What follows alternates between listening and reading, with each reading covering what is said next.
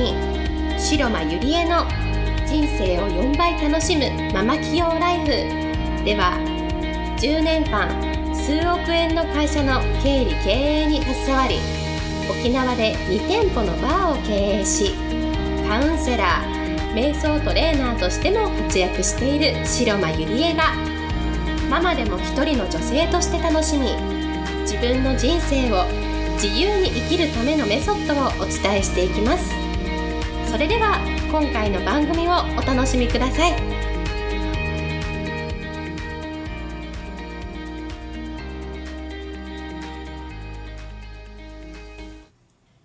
皆さんこんにちは、白間ゆりえです、えー今日もポッドキャスト始めていきたいと思います。えー今日のテーマは未来記憶から学ぶ、えー引き寄せ思考の作り方というテーマでお送りしたいと思います。えー未来記憶という池田隆正さんが書いた本があるんですけれども、皆さんは読んだことあるでしょうか？で、この本には、えー記憶は3種類あると書かれていて、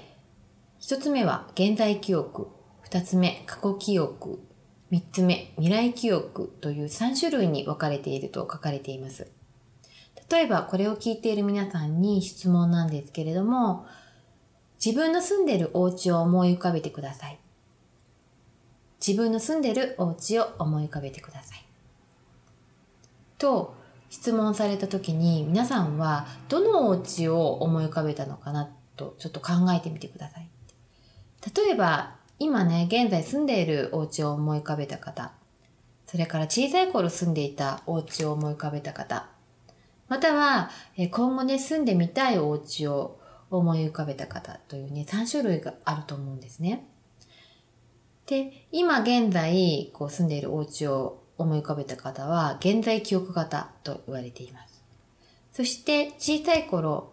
住んでみたいお家を思い浮かべた方は、えー過去記憶型と言われています。でね、未来に住んでみたい家を思い浮かべた方は未来記憶型と言われています。で、ちなみに私はですね、えー自分の住んでいるお家を思い浮かべてくださいという質問に対して、えー今住んでいる現在、あの、家を思い浮かべたんですね。うん、だから、えーこういう人は今目の前に与えられたことを一生懸命やっていって、こう未来が広がっていくタイプなんですよね。で、まあ一番理想なのは未来記憶型なんですけれども、未来自分はどうな、どうありたいのかっていう妄想することから、こう、なりたい自分になる、成功すると言われているんですね。で、この未来記憶型は2割ぐらいと言われています。例えば、えー皆さんに次の質問をしたいんですけれども、皆さん掃除は好きでしょうか？で、掃除ってね、本当にめんどくさいとか嫌だなとか、ちょっと後回しにしようとか、なんかそういうふうに思った方は、先延ばしにしようとか、えー過去の記憶にとらわれているんですよね。以前掃除をしてて、なんかもうめんどくさいなとか、で、掃除をして疲れたとか、なんかこう、疲れるのが嫌でめんどくさいとか、そういう記憶にとらわれている、まあ過去記憶型なんですよね。ところが、えーどうやってじゃあ掃除を好きになっていくかというと、まあ掃除をすると、まあ床とかね、それからまあお洋服とかが綺麗になって、で、家がね、綺麗になると、まあお花を飾ったりだとか、なんか新しい、こう、ものをね、買い替えたりとか、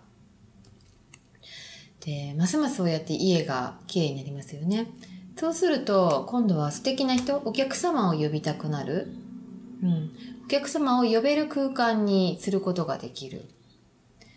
で、そうやって実際にお客様を呼んで、今度はおもてなしをするわけですよね。なんか自分の得意な料理を作ったり。そうすることで、今度は人を喜ばせることができる。うん。